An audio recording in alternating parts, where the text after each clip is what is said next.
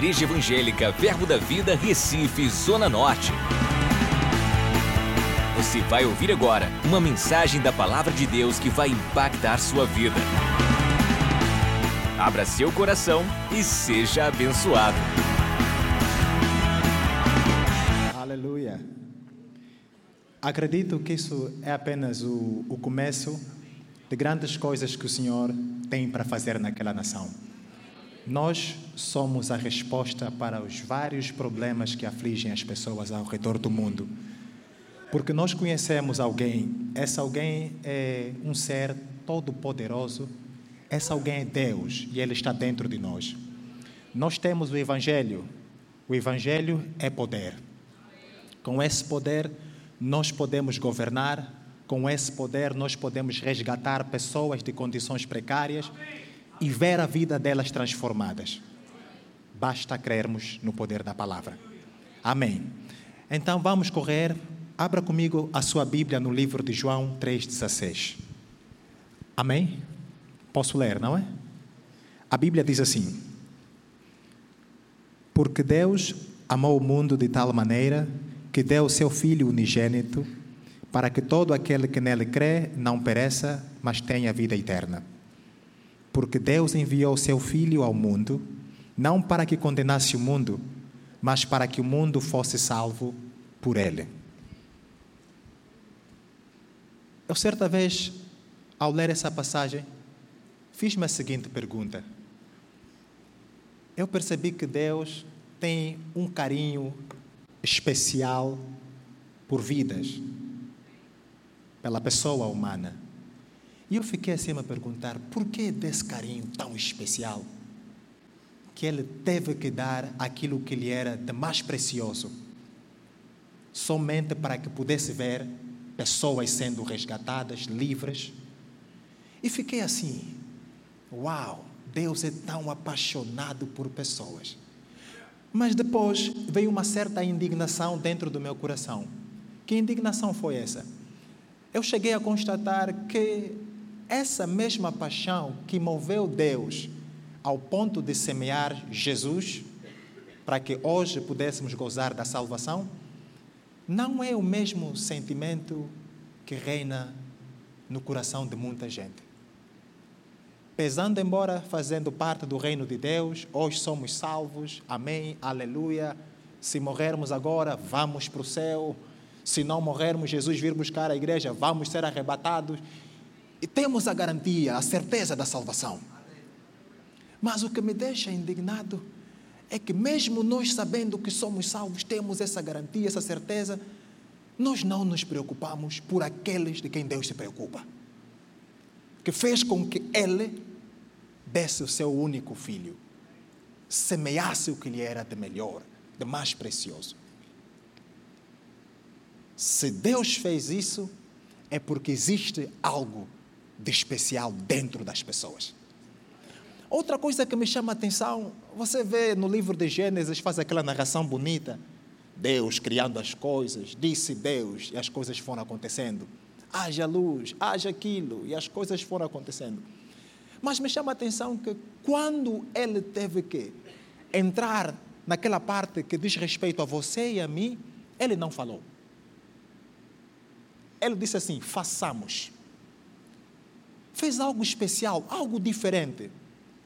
Façamos o homem a nossa imagem e semelhança. Os peixes não foram feitos à imagem e semelhança de Deus. Nenhum outro ser vivente foi feito à imagem e semelhança de Deus. Mas nós fomos feitos. Existe algo de especial em nós. Aí, quando a Bíblia fala que Deus amou o mundo, aí está se referindo a você e de mim, pessoas, vidas. De tal maneira que semeou Jesus. Nota-se nos dias de hoje a igreja tanto quanto fria no que diz respeito a questões de vidas.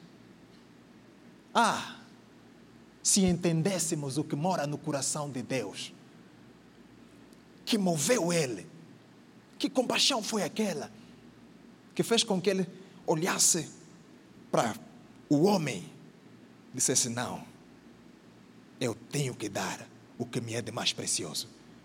eu preciso resgatar ele, ela, daquela condição. Existe algo de especial em nós.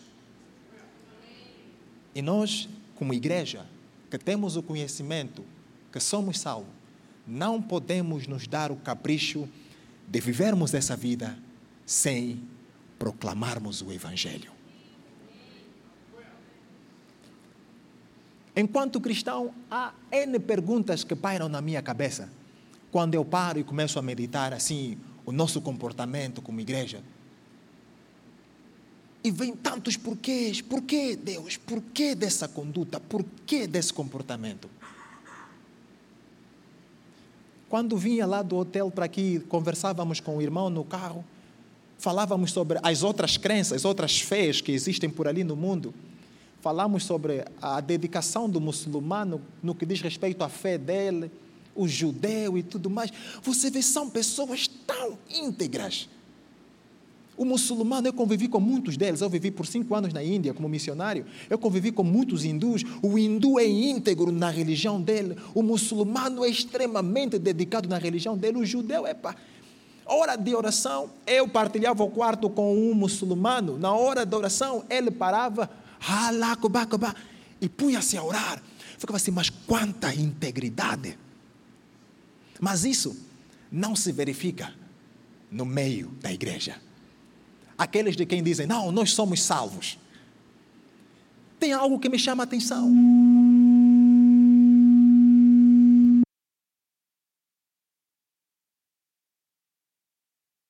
O microfone está contra nós, não é? Mas vamos continuar. Isso me deixa muitas das vezes assim agoniado, com uma tristeza.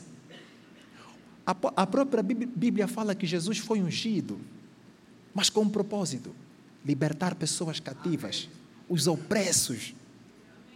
Nós sabemos que quando da criação, quando o homem peca, existia uma relação perfeita, Deus e homem. Satanás destruiu aquilo, porque o homem deu espaço a Satanás.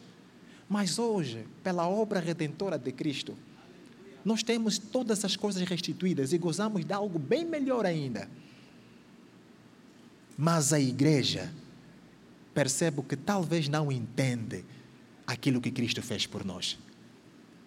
Jesus entendendo a responsabilidade, Jesus entendendo aquilo que morava no coração do Pai,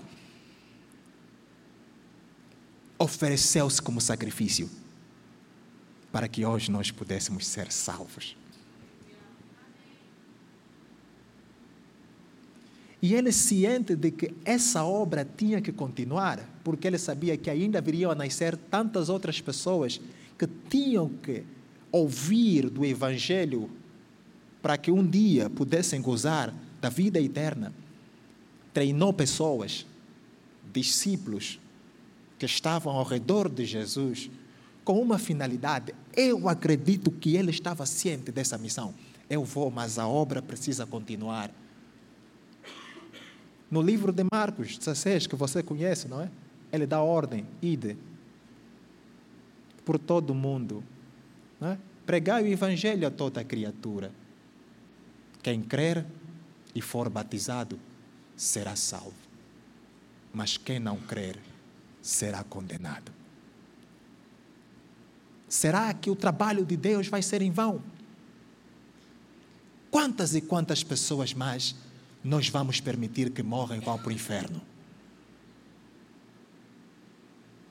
Se os nossos ouvidos pudessem estar abertos para ouvir os gritos de pessoas caindo agora no inferno, ficaríamos horrorizados. Ah, que coisa! E são tantos a irem para lá. Tudo porque a igreja simplesmente decidiu não pregar o Evangelho. Não existe nenhum outro meio pelo qual possamos ser salvos, senão por intermédio do Senhor Jesus Cristo. Nós conhecemos Jesus. O que é que estamos a fazer com Jesus que nós conhecemos? Quanto egoísmo da nossa parte. Precisamos mudar esse quadro. Eu entendo que Deus está a despertar a sua igreja não, porque nós precisamos tomar e fazer valer a nossa posição como sal da terra. se nós não fazermos valer aquilo que nós somos, muita coisa vai apodrecer por essa terra. Sal conserva. Precisamos conservar essas almas. Que daqui para frente tenhamos uma postura diferente. Vê o que a Bíblia fala sobre a igreja primitiva. Por que, que ela foi bem sucedida na sua missão, na sua tarefa? É impressionante, eles estavam todos assim, firmes, na ordem de Jesus. Jesus fala: aguardem o revestimento de poder. Lá em Jerusalém, esperaram a manifestação do Espírito Santo. O Espírito Santo se manifesta. Revestidos de poder, saíram do lugar onde estavam. Para fazer o quê? Ganhar almas. A igreja primitiva respirava missões. Hoje, eu entendo que de uma forma errônea nós interpretamos missões como uma tarefa exclusiva para o grupo de irmãos que acabamos de ver aqui, os missionários. Não! Aquele ID foi dado, a incumbência foi dada para todos nós. Não para um grupo específico de irmãos. Igreja, é salvo, está incluso no ID. Vá. Avance. Ah, mas o ID, eh, JB, Brás, eu não tenho nenhuma nação no meu coração. Mas quem que te disse que o ID é só para as outras nações? Quem te disse isso? Essa ida não é só para ir para Angola, para ir para a Índia, para o Líbano ou qualquer. Não, essa ida inclui também o teu acordar, por onde você está andando, pregue a palavra. Por quê? Tem muita gente morrendo ao teu lado. E o que é que estamos a fazer com esse evangelho? Temos muito conhecimento da palavra. Esse conhecimento você está guardando só para ti. Ei, irmãos, quanto egoísmo. Precisamos nos desfazer disso. Por conta do tempo, nós não vamos é, abrir a Bíblia, mas vamos citar as passagens bíblicas. A história, lá o relato do livro de Atos 4. A Bíblia fala que Pedro, tomado do Espírito Santo, Assim que o Espírito Santo se manifesta, começaram a falar em línguas, o povo começou a dizer: esses tipos estão bêbados numa hora dessa. Não, Pedro, cheio do Espírito, começa a falar para eles: não, nós não estamos embriagados, coisíssima nenhuma. O que está a acontecer aqui é aquilo que os profetas já falaram: que o Espírito Santo haveria de se manifestar na terra. E lá ele narra aquela, a, a, o que Joel falou sobre a, a, manifestação do Espírito Santo. Falou sobre a, obra de Jesus. Epa, vocês crucificaram Cristo. Esse mesmo Cristo que vocês crucificaram. É em nome dele que nós estamos aqui falando. Fez uma descrição da obra de Cristo na terra, que aqueles que ouviam ele desejaram ser salvos. Venha comigo no livro de Atos.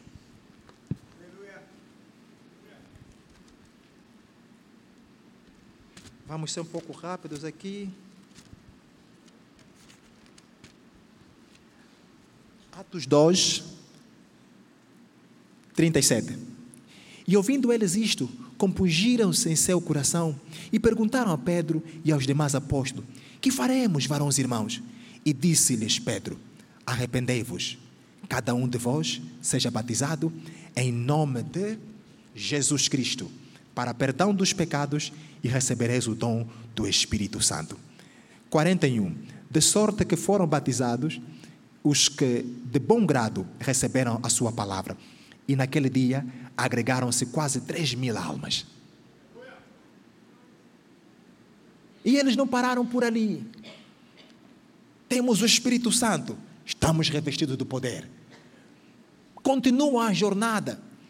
Narrando a história, diz que é, Pedro e João, num belo dia, saem e vão ao templo. Assim que eles chegam no templo, encontraram um, um homem coxo, há tantos anos, a Bíblia fala 40, se não estou em erro, pedindo esmola. Eles olham para Pedro e João, epa, dá-me de comer, dá-me dinheiro.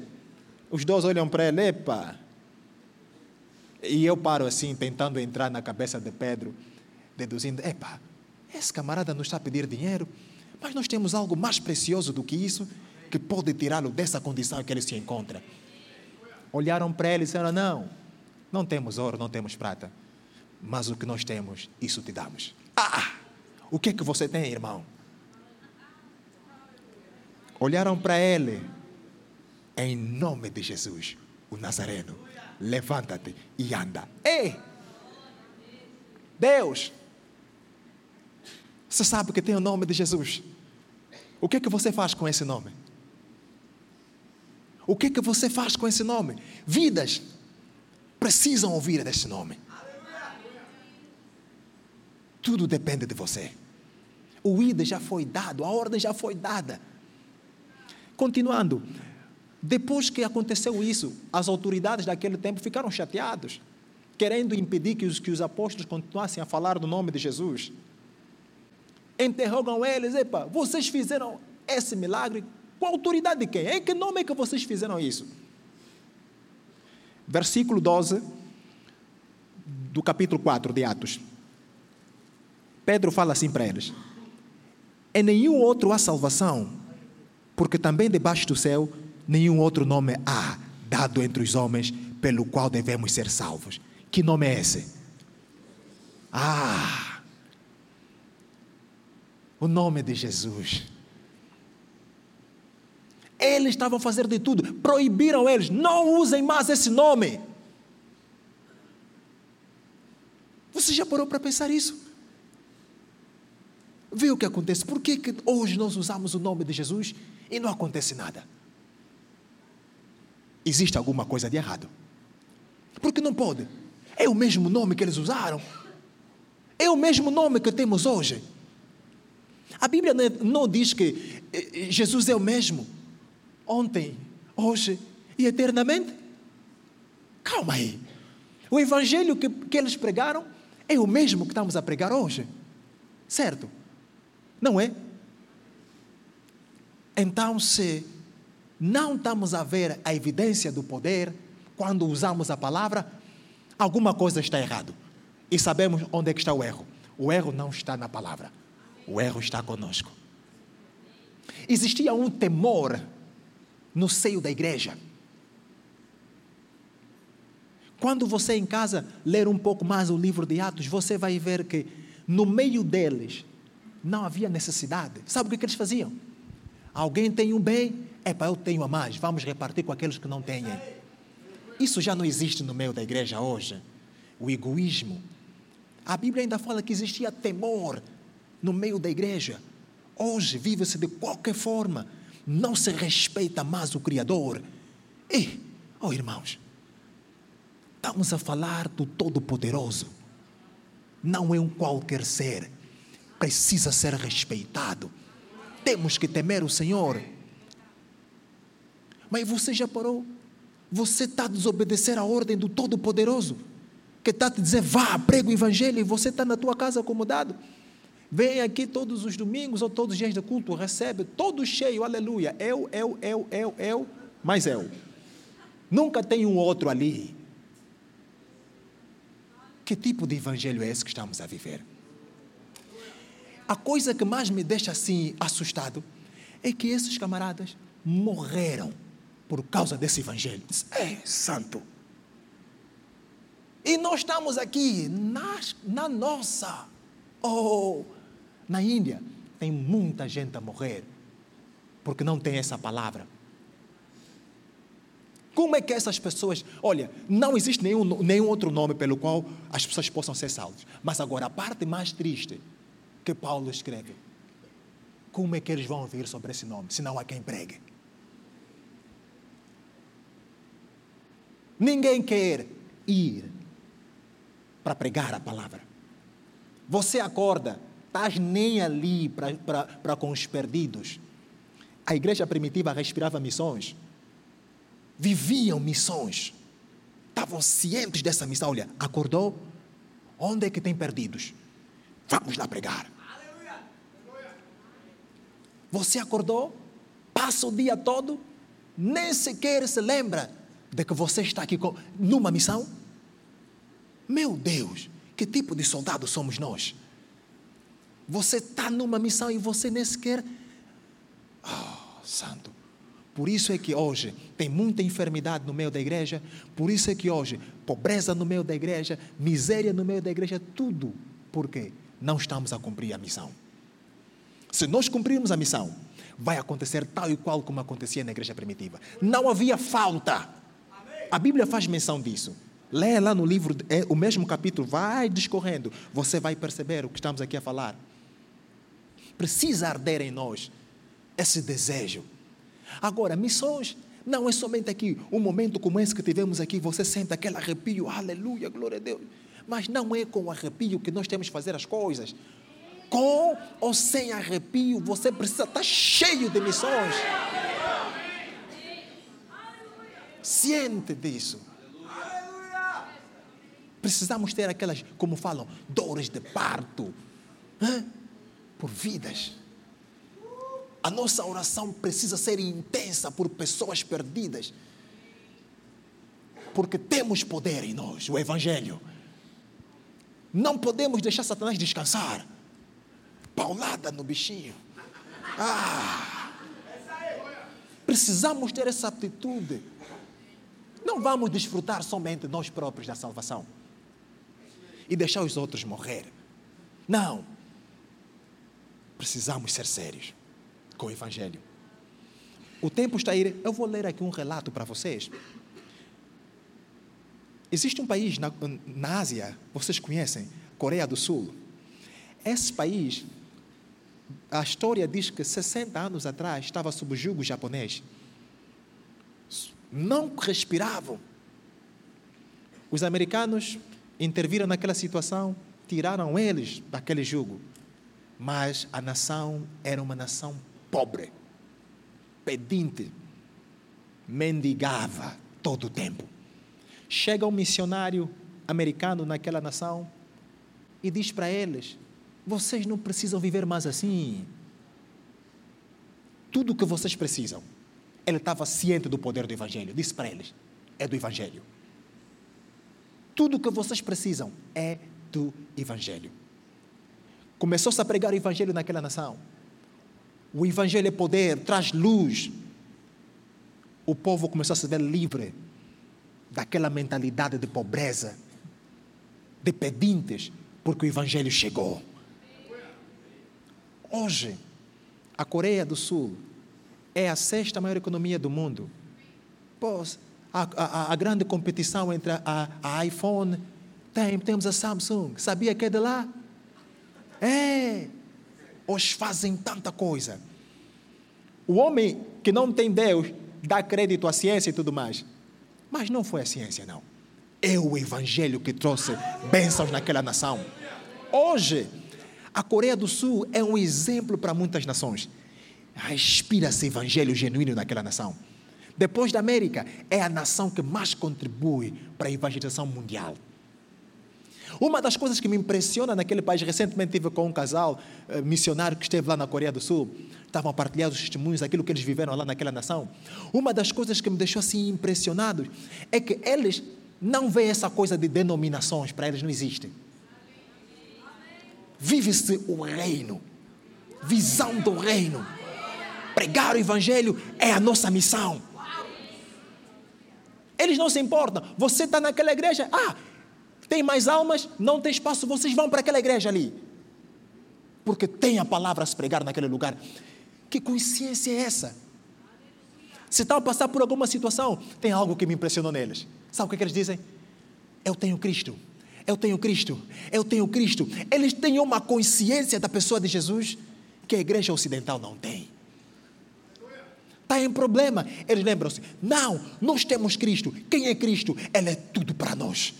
Meu Deus, que consciência tremenda é essa? Mas nós não temos essa consciência, infelizmente. Precisamos resgatar esses valores. Igreja, ouve-se falar de Jesus que está a voltar. Sim, está a voltar. Mas agora ele está a voltar e a missão que ele nos deu então, como é que vai ser, irmãos? Você quer ser como que nem aquele servo que, quando o, o, o, aquele homem rico distribuiu talentos, O outro, epa, decidiu esconder. Ah, sabe o que, que aconteceu? Quando o homem retornou, você conhece a história. Você quer ter um fim como esse? Não, seja como que nem os dois. O que recebeu cinco, multiplicou. Tens uma missão. Vamos fazer valer essa missão. Não vamos ter um comportamento, ah, santo. Precisamos estar tão sintonizados com Deus que tem que morar dentro de nós o mesmo sentimento que houve nele quando semeou Jesus. Deixa-me ler esse relato aqui para vocês. Existia um povo na Alemanha há quase que 100 anos. Esse povo chamava-se moravianos. Era um movimento de oração e diz assim: eles oravam por aquilo, ou eles não oravam por aquilo que não estavam dispostos a serem a resposta. Entendeu isso? Ah, Deus, salve a Índia. Você tem que ser a resposta para ir lá para a Índia. Deus, salvação para o Brasil. O que é que você está a fazer? Você precisa ser a resposta da sua oração. E o relato continua. Os moravianos eram muito dedicados ao Senhor. Mais de 2.150 membros de sua igreja foram enviados como missionários. A ação missionária utilizou pessoas simples e comuns, de coveiro a lavrador, de sapateiro a oleiro e até mesmo como escravo vendido. Marcaram um recomeço de um mutirão missionário a todas as nações. Certa vez foi feita a seguinte pergunta a um moraviano: Ei, o que significa ser um moraviano? E ele respondeu: Ser um moraviano e promover a causa global de Cristo são a mesma coisa. Entendeu isso? Ser, para nós aqui, para o nosso contexto, ser um verbiano e promover a causa global de Cristo é a mesma coisa. Será que nós estamos em condições de fazer tal declaração? Não, vamos evangelizar. Evangelizar é o sinônimo de verbianos. Que coisa, né? Seria algo poderoso, não é? Estamos em altura de fazer tal declaração. Continuando. Dois jovens moravianos, de 20 anos, ouviram sobre uma ilha no leste da Índia, onde 3 mil escravos trabalhavam, ou 3 mil africanos trabalhavam como escravo e cujo dono era um britânico agricultor e ateu. O coração dos jovens se contorceu só de imaginar que todas estas pessoas passariam o resto de suas vidas confinadas sem jamais ouvir falar sobre o amor do Pai. Então, esses dois jovens fizeram contato com o dono da ilha e perguntaram se poderiam ir para lá como missionários. A resposta do dono foi imediata. Nenhum pregador, Nenhum clérigo chegaria a esta ilha para falar sobre essa coisa sem sentido. Meu Deus, que tolo é esse camarada. Isso seria o ponto no qual a maioria de nós desistiria. Mas eles foi, ou para eles, foi a motivação para tomar a decisão mais difícil de suas vidas. Vê o que, o, o que eles fizeram: vender-se como escravo. Eles poderiam suportar o facto de, de viverem confinados pelo resto de suas vidas, mas jamais suportariam saber que tantas almas morreriam sem salvação. O valor da venda, como escravo, pagou a viagem até a ilha. Depois disso, jamais se receberam notícia dos dois. Agora houve o que aconteceu. Na hora da partida, houve orações, choros e abraços. Amigos e familiares puderam dar o último adeus para os seus irmãos. E algumas pessoas falaram: Por que vocês estão fazendo isso? Vocês nunca mais irão ver os seus familiares e amigos e vão ser escravos para o resto de suas vidas. Mas, quando o barco estava se afastando do porto, os dois jovens levantaram suas mãos e declararam em voz alta: Para que o cordeiro que foi imolado receba a recompensa pelo seu sacrifício através das nossas vidas. Oh, Santo. Esses dois jovens ousaram ir além de tudo o que se considera aceitável para fazer o nome do seu Salvador conhecido. Qual tem sido a nossa atitude no que diz respeito ao cumprimento do ID. Tanta gente a morrer e você ainda está em casa, relaxado, nas tuas orações. Eu, eu, eu, eu. Nunca tem lá incluso o outro que está a padecer. Que comportamento é esse? Certa vez ouvi essa declaração. Missões é feito com os pés daqueles que vão, os joelhos daqueles que ficam e com o dinheiro daqueles que contribuem. Todos nós precisamos nos fazer participantes da obra missionária. É uma incumbência de todos. Agora vê, existe um comportamento tão estranho no seio da igreja. Vou ler-vos aqui o outro relato de uma pesquisa feita por um, por um grupo de missiólogos que relata de como a igreja, nos dias de hoje, gasta o seu dinheiro e como a igreja participa com as suas finanças naquilo que nós falamos, missões. Oh, Santo da Glória, ajuda a igreja. Jesus. Diz assim, eu vou ler a parte que mais me interessa. Como a maioria dos cristãos gastam seu dinheiro? Uma pesquisa feita por alguns missiólogos mostram como a maioria dos cristãos gastam seu dinheiro em comparação com suas ofertas para a obra missionária. Aí vai a lista. Gastam mais com chicletes do que com missões. Gastam mais com refrigerantes e balas do que com missões. Gastam mais com cosméticos e produtos de limpeza do que com missões. Gastam mais com comida supérfluas do que com missões. Gastam mais com animais de estimação do que com missões. Gastam mais com roupas de etiqueta do que com missões. A mesma pesquisa ainda mostra que um aparelho eletrodoméstico que um cristão compra à vista costuma ter um custo maior do que a oferta dada para missões durante cinco anos por esse mesmo cristão. Os cristãos estão dando para missões menos do que o valor equivalente a uma Coca-Cola diária. Como podemos dizer que amamos a obra missionária se missões é o nosso menor investimento? É forte, não é? É assim como está a igreja hoje. E num culto como esse, amém, estamos arrepiados, Deus, oramos com muita intensidade, mas só hoje. Amanhã, oh, missões, só no dia verbo da vida de missões. Ei, santo, que Deus tenha misericórdia de nós. Não, eu também me coloco nessa posição, preciso rever coisas que eu faço de uma forma errada. Não quero passar aqui a, a, a, aquela imagem de que, uau, eu. Não longe de mim tal intenção. Porque também estou a procurar dar o meu melhor para agradar aquele que me alistou para o exército. Eu quero honrá-lo, eu quero servi-lo. Porque vidas lhe importa. Que essa reflexão possa arder no seu coração. Faça valer a salvação que você recebeu. E entenda que milhares e milhares de pessoas estão aguardando por você.